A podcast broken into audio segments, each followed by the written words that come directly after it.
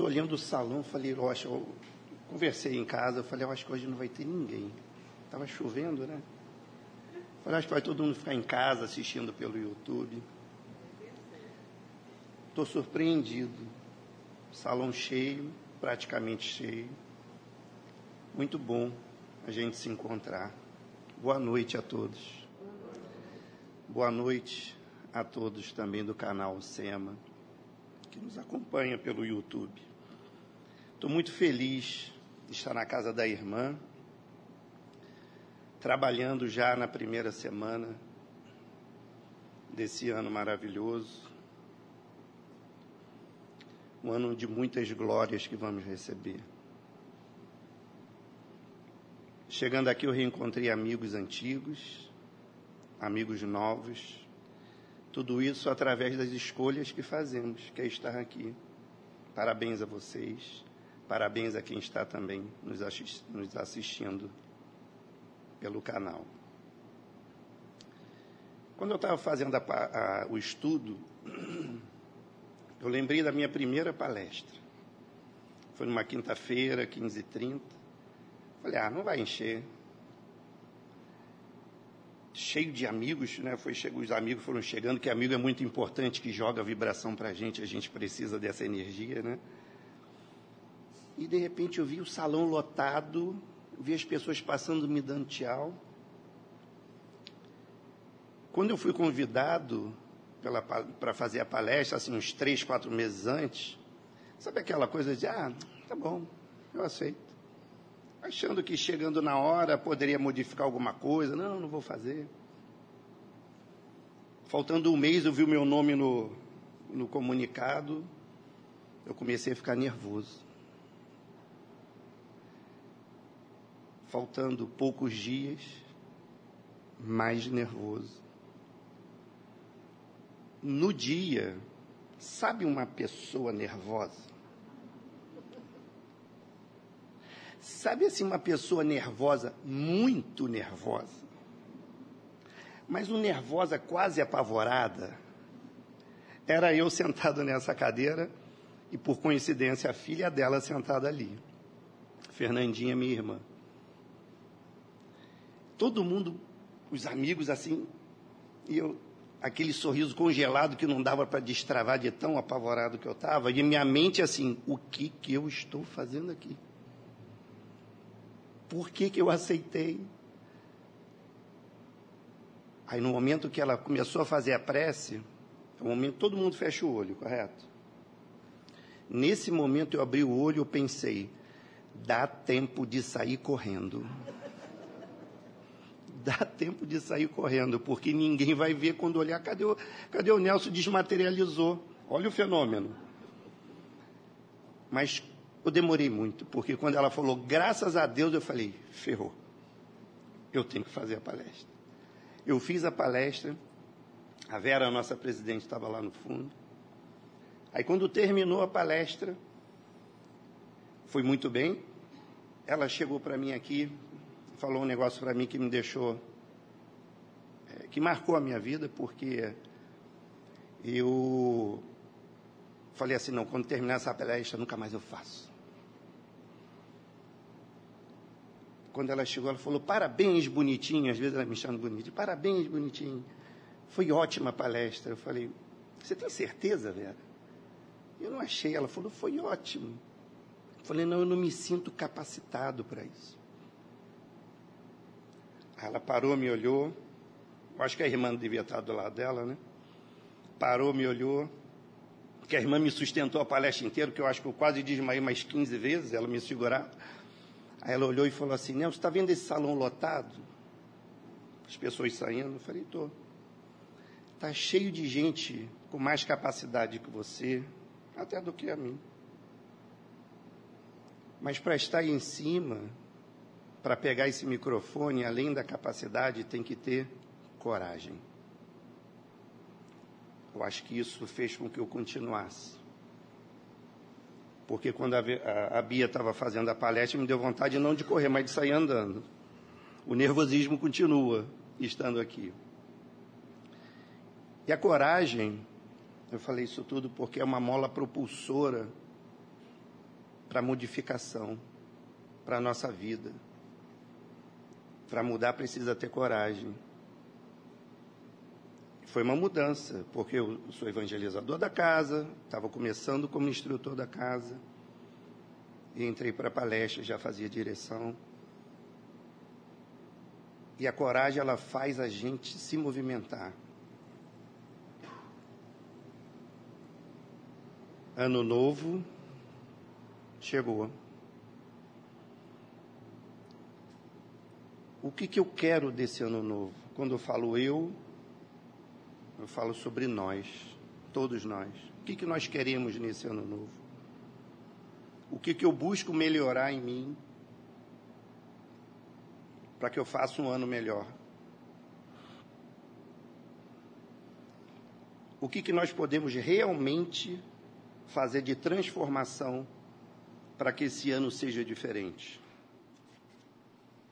Para quando chegar em dezembro do final do ano, pensar: dever cumprido, estou pleno, consegui fazer, não todas, mas algumas transformações. Então, ano novo, vida nova, é assim que a gente fala, né? Nascer um ano novo, nascer, renascer. Será que é preciso morrer para eu renascer? Não. Mas como se renasce sem morrer? O que, que eu preciso fazer para que isso aconteça? Isso que nós vamos ver nessa palestra, que fala sobre a parábola dos servos inúteis. O que, que nós podemos extrair dessa mensagem para que realmente tenhamos um ano diferente? A parábola foi escrita por Lucas. Lucas foi um dos quatro evangelistas. É o autor do terceiro evangelho e do livro dos Atos dos Apóstolos. Seus textos são os de maior expressão literária do Novo Testamento. Tinha talento para pintura, exercia a profissão de médico e era chamado de o médico amado. Lucas não conheceu pessoalmente Jesus. Ele conheceu o Senhor através dos apóstolos. Ele foi discípulo dos apóstolos de Jerusalém e depois foi discípulo de São Paulo. Era o que mais falava de Maria, mãe de Jesus. E através de suas narrativas dava a entender que ele a conhecia pessoalmente. Então, o tema de hoje é sobre uma parábola.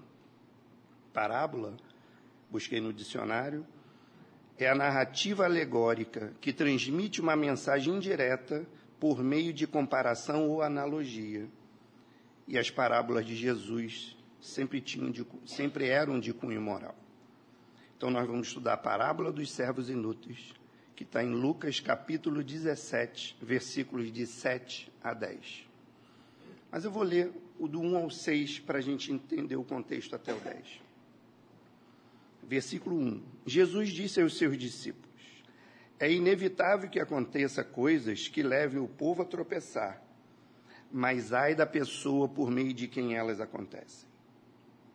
Versículo 2. Seria melhor que ela fosse lançada no mar com uma pedra de moinho amarrada no pescoço, do que levar um desses pequeninos a pecar terceiro, Jesus falou: tomem cuidado. Se o seu irmão pecar, repreenda-o. E se ele se arrepender, perdoe-lhe. O quarto, se pecar contra você sete vezes ao dia, e sete vezes voltar a você e disser: Estou arrependido, perdoe-lhe. É o perdão infinito, né? Quinto, os apóstolos disseram ao Senhor: Senhor, aumenta a nossa fé. No sexto, ele respondeu: Se vocês tiverem fé do tamanho de uma semente de mostarda, poderão dizer a essa moreira: Arranca-se e plante-se no mar, e ela obedecerá. Então, o perdão e a fé que está inserido nesse, nesses versículos, eles são ingredientes da verdadeira mudança. Porque nós precisamos primeiro se perdoar dos nossos erros, depois perdoar o próximo e ter fé, que é confiança e humildade. Assim a gente consegue iniciar nossa escala evolutiva e isso é libertador. Entrando nos nossos versículos. Qual de vocês que, tendo um servo que esteja arando ou cuidando das ovelhas, lhe dirá, quando ele chegar do campo: Venha agora e sente-se para comer? Ao contrário, não dirá: Prepare o meu jantar, apronte-se apronte e sirva-me enquanto come e bebo.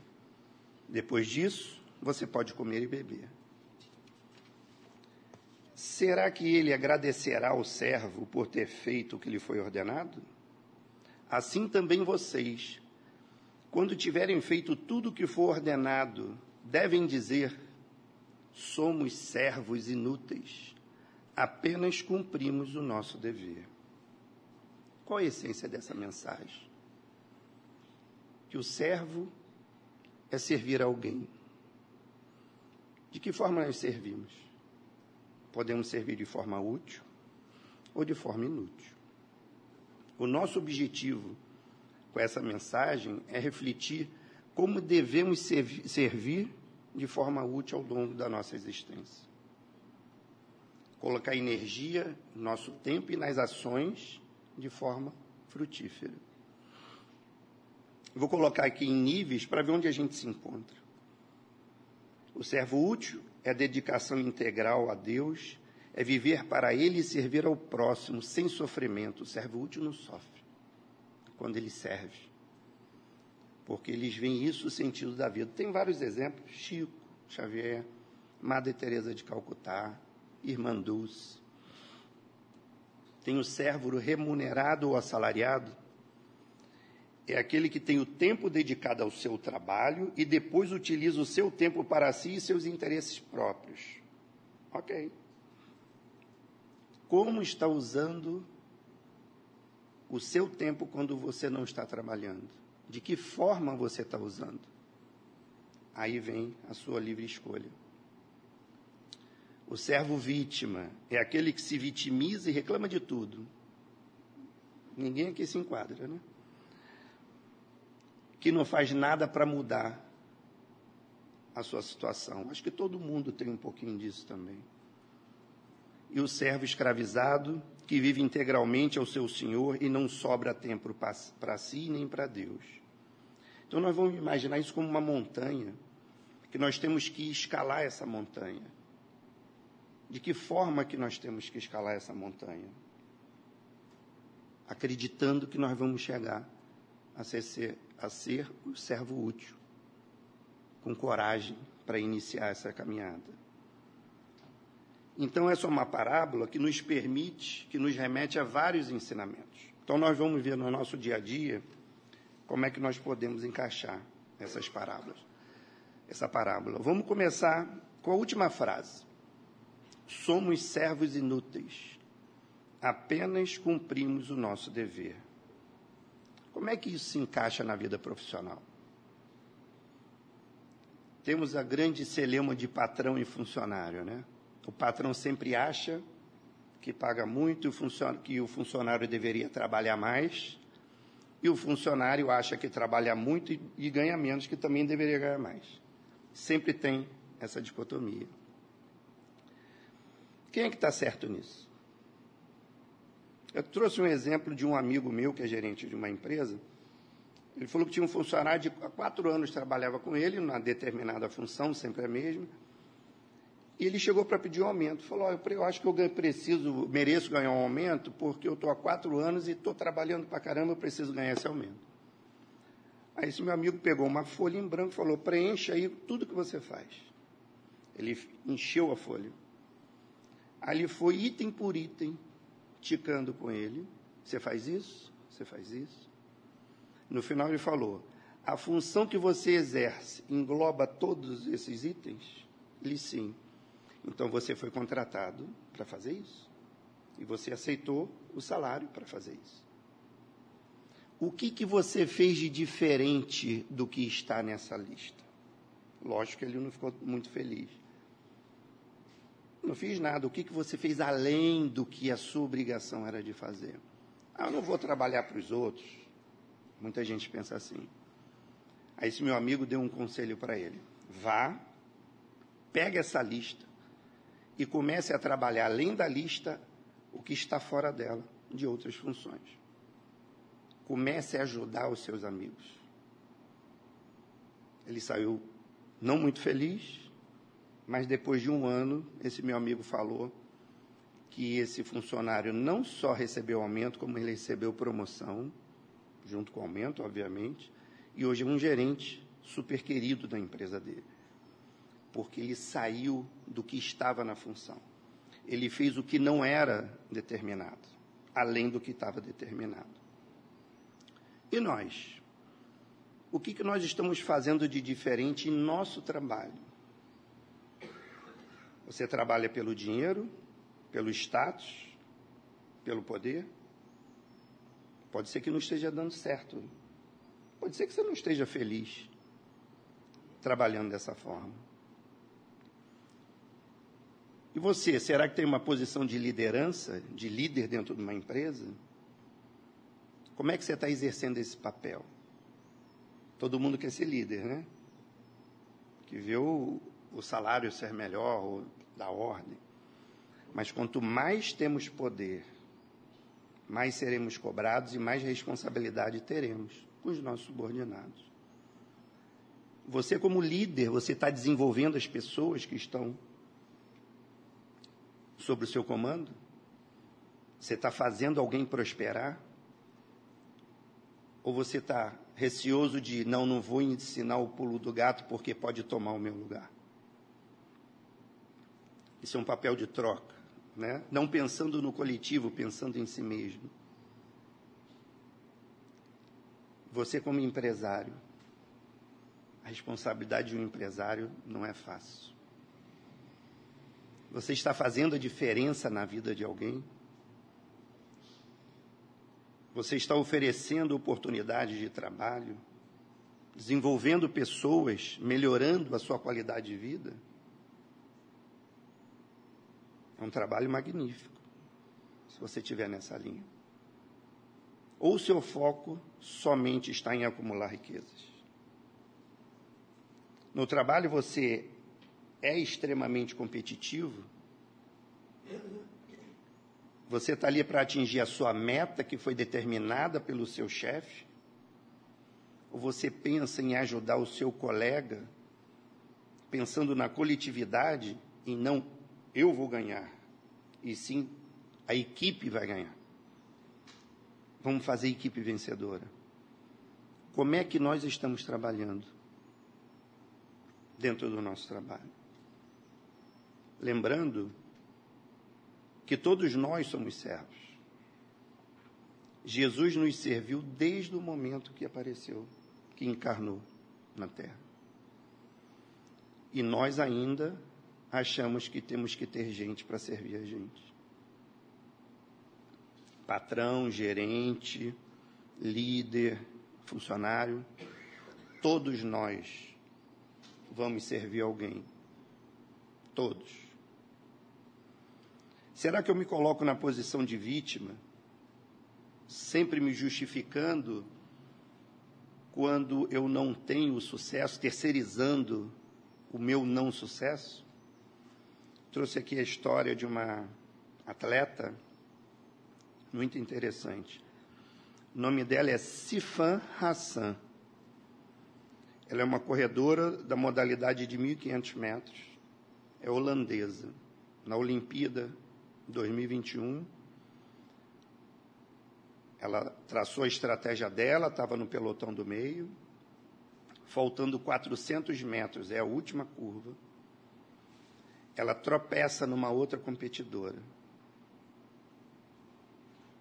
As duas vão ao chão. ela cai, ela levanta, e nós sabemos que no atletismo, o milésimo de segundo define o vitorioso. Imagina, na mente dela, eu trabalhei a minha vida, nós falamos quatro anos, que é de uma Olimpíada a outra, mas é uma vida de trabalho, de sacrifício, para chegar a 400 metros, eu tropeçar e perder minha chance. Ela caiu, se levantou. Ela poderia ter ficado sofrendo de dor na queda se lamentando, se vitimizando.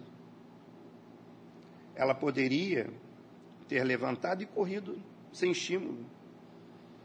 A distância da minha queda para que elas se afastaram, alguns segundos, eu jamais vou conseguir recuperar. Então, só vou completar. Provavelmente vou ficar em último. E na entrevista, que provavelmente quando, as, quando um atleta cai, sempre é entrevistado, ela ia se dar desculpa. Eu perdi, eu estava na minha estratégia correta, mas eu perdi porque eu tropecei e caí. Ou colocando culpa na amiga, ou, falando que a culpa era dela mesma. Mas o que, que ela fez? Caiu, rolou, levantou. E a partir daquele momento que ela viu que tinha os segundos de diferença, a estratégia que ela tinha adotado em toda a sua carreira, ela aboliu, que era o óbvio. Ela deve ter pensado: eu preciso recuperar isso. Ela fez o que não estava na programação dela. Faltando 400 metros, ela levantou, voltou a correr de 10 a 20 metros da chegada no sprint final, ela ultrapassou todas as corredoras e ganhou com um corpo de diferença.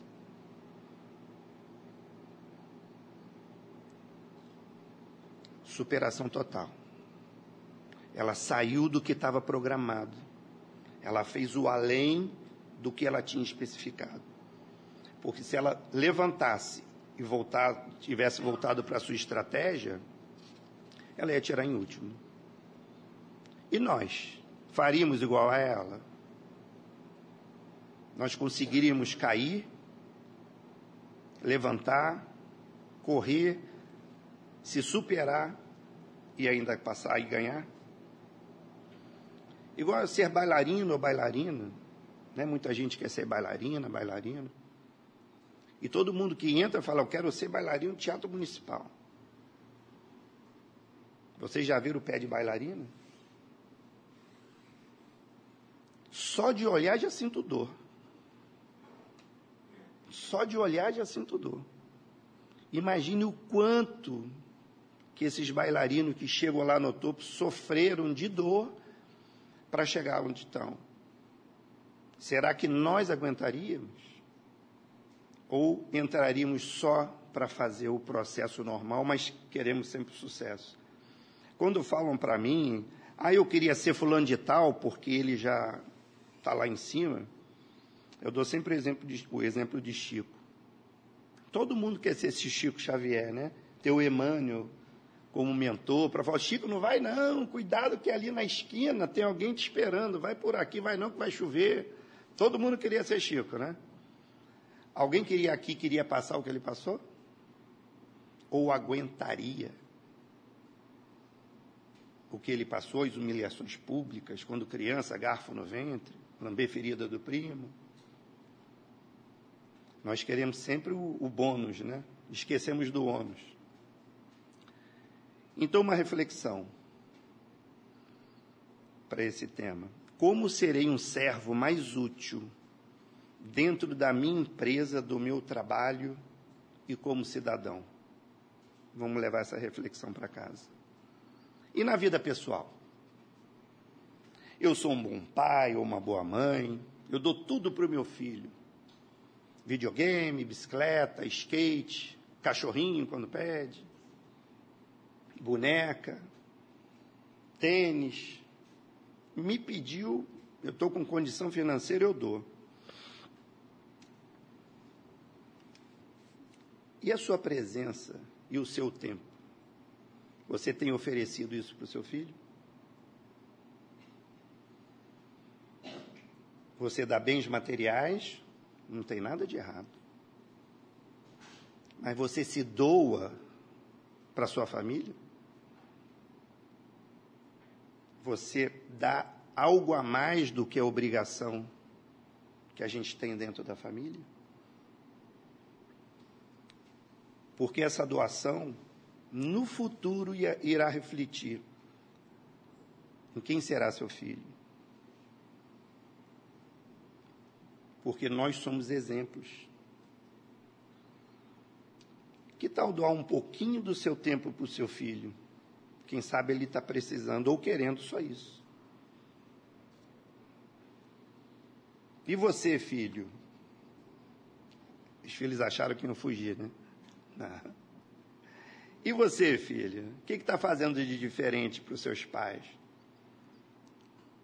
Já sei, você tira boas notas, você vai para o colégio, assiste a aula, estuda, bom aluno. Entendi. Mas hoje pai e mãe trabalham, hoje pai e mãe fazem o trabalho de casa, o tempo diminui para ambos. E você, filho, está fazendo o que de diferente? Além de tirar boas notas, de fazer o esporte. O que, que você está fazendo de diferente para os seus pais? Para dentro de casa, para a harmonia do lar. Vamos pensar o que de a mais pode fazer para trazer essa harmonia. Vocês ligam para os seus avós? Só para falar assim, oi vô, oi vó, te amo. Faz a diferença, né, Bia? Receber um te amo de neto, né? Eu não sou avô, não. Estou torcendo para ser logo. Deve ser maravilhoso. Você liga para o seu pai e para sua mãe, se você não mora mais com ele, só para falar assim: Oi, pai, quer que eu leve alguma coisa para você? Oi, mãe, eu te amo. Isso é amor. Isso já faz parte do diferencial. Ah, para filhos também. Que tal parar de implicar com o irmão? Porque quando vocês, um implica com o outro, os pais são obrigados a interferir, perde energia, entra em atrito. Isso agora para os filhos sem idade, tá? que eu acho que filho testa pai e mãe desde que nasce até quando os pais desencarnam. Não é isso? Todos os filhos fazem isso. Então vamos tentar diminuir um pouco essas atitudes. E lembremos que a harmonia familiar é construída por pequenos detalhes. São os que fazem a diferença. Eu vou trazer um exemplo agora onde relaciona trabalho e família. Óbvio que o doutor Bezerra de Menezes. Doutor Bezerra, uma certa feita, numa noite chuvosa, de frio, o filho estava ardendo em 40 graus de febre. Imagine 40 graus de febre em 1800 e alguma coisa acredito que tenha sido, seja, né, naquela época, muito mais grave do que nesse momento. Né? Com um filho ardendo em febre, toca a campainha da sua casa, ele atende a uma senhora em prantos, dizendo que o seu filho, filho dela, estava passando muito mal. Uma localidade próxima, ele não mencionou qual foi a localidade.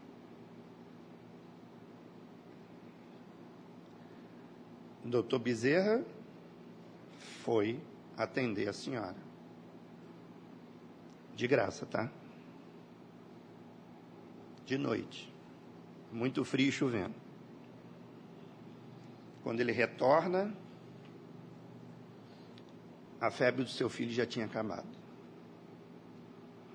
Essa passagem também está no filme de Bezerra de Menezes, que está, se não me engano, Netflix, alguma coisa assim. De Luca me ajudou nesse entendimento. que nós temos o eu inferior, que é o nosso ego, onde ainda pensamos em nós em detrimento do próximo, que é o egoísmo, materialismo, individualismo.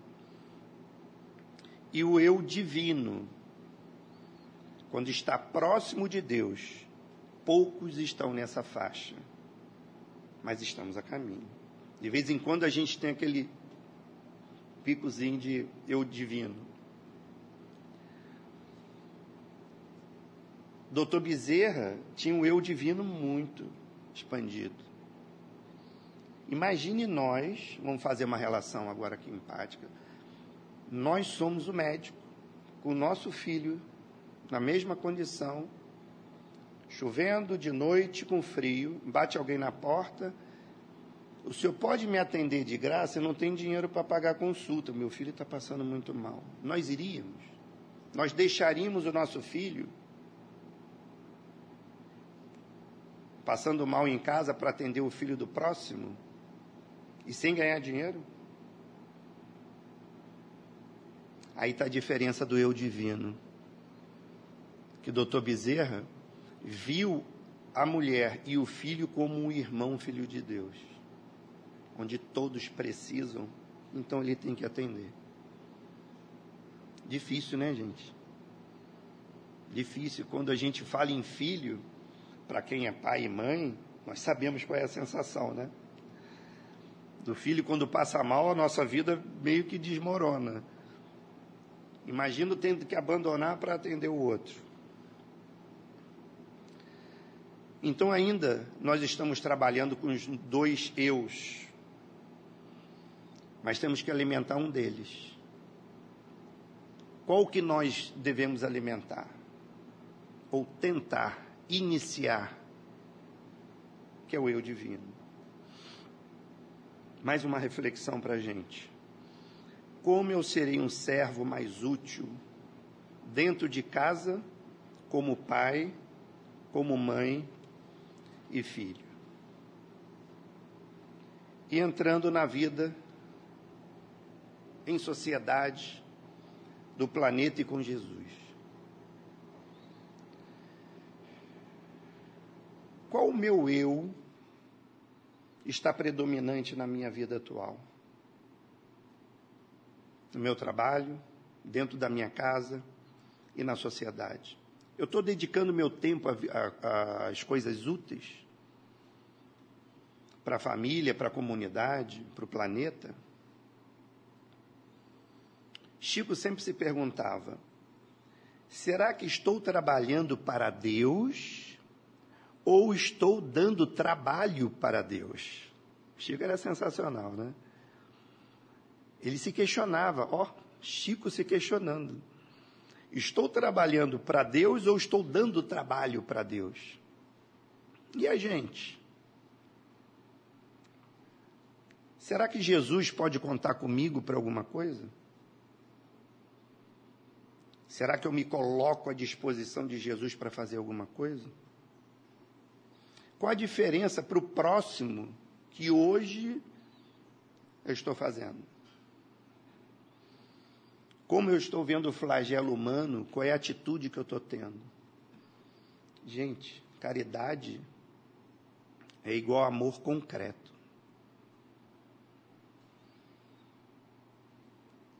Quando nós andamos na rua e vemos um, irmão em situação de, de rua, com fome com frio, qual é a minha atitude? Olho e sinto algum tipo de repulso e vou embora fico indiferente. Olho, eu olho, tenho pena, mas continuo a minha caminhada. Ou eu olho, faço relação empática e volto num determinado momento para dar alimento e levar um agasalho. Como é que é a nossa atitude diante de um problema tão grave que cada vez aumenta mais nas ruas.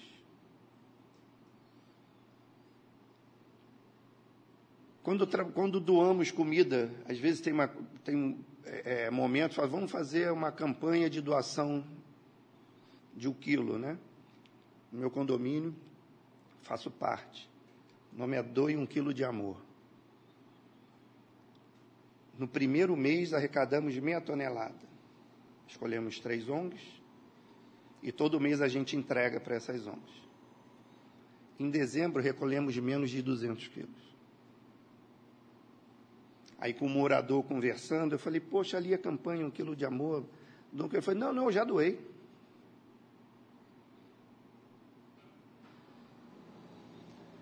A fome é só numa doação que acaba?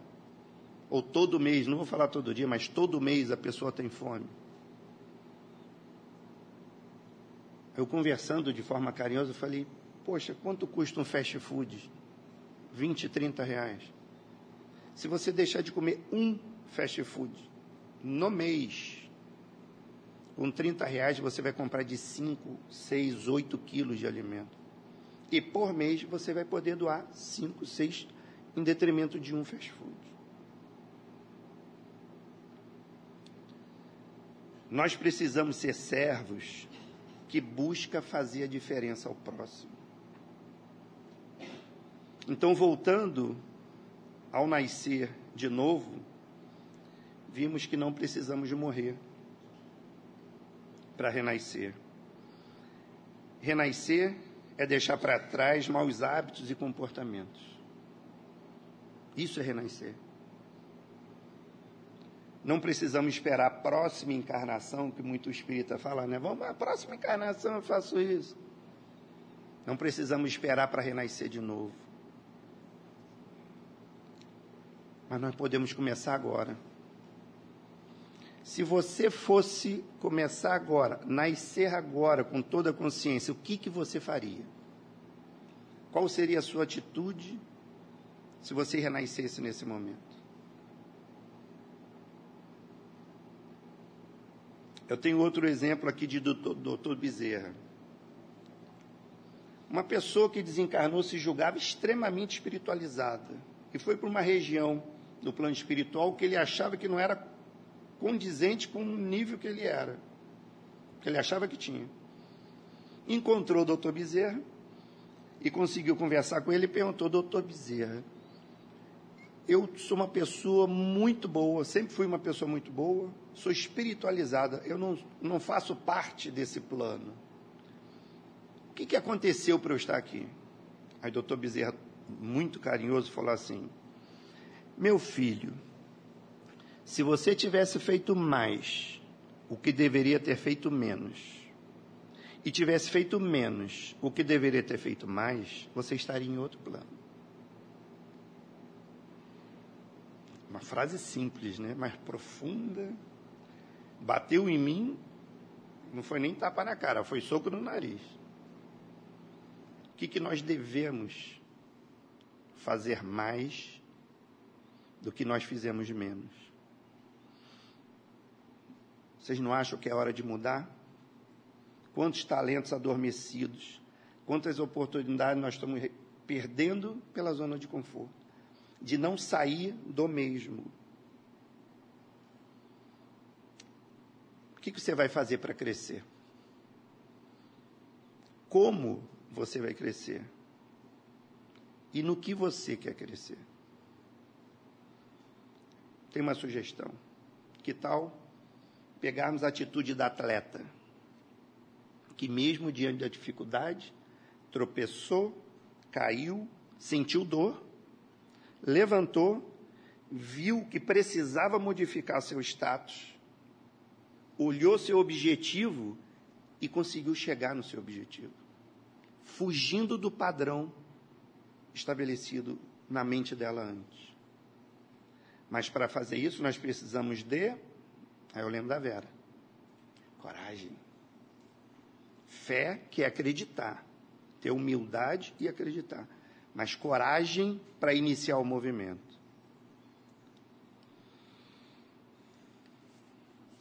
Me lembrei agora de um amigo que também faz a diferença.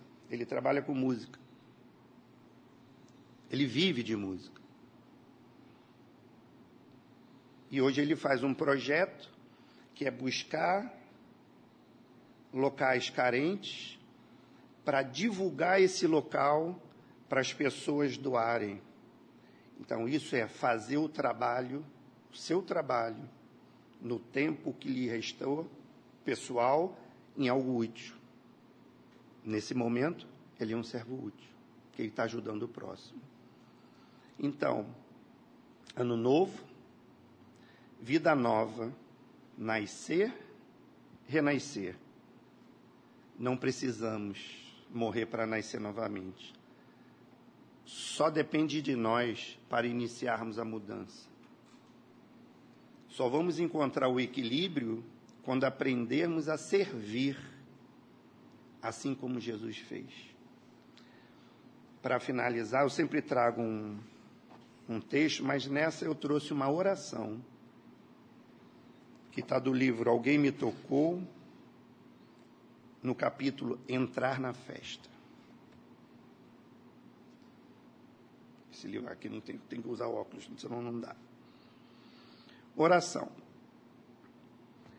Divino amigo Jesus, você me convidou a entrar no seu reino do Pai, a entrar no reino do Pai.